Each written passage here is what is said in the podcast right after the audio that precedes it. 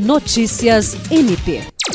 Para participar do 4 Congresso Estadual do Ministério Público do Estado do Acre, os interessados devem se inscrever no site do evento ou por meio do aplicativo disponível apenas para o sistema Android. Basta baixar o aplicativo na loja virtual digitando Congresso Estadual. Para aqueles que utilizam o sistema iOS, o acesso deve ser feito através do endereço congressoestadual2023.mpac.mp.br. As inscrições devem ser feitas até o dia 6 de agosto, enviando um e-mail para o endereço ceaf.mpac.mp.br. O e-mail deve ser enviado pelo endereço eletrônico de um dos autores, com o assunto Tese para Seminário de Teses do MPAC 2023.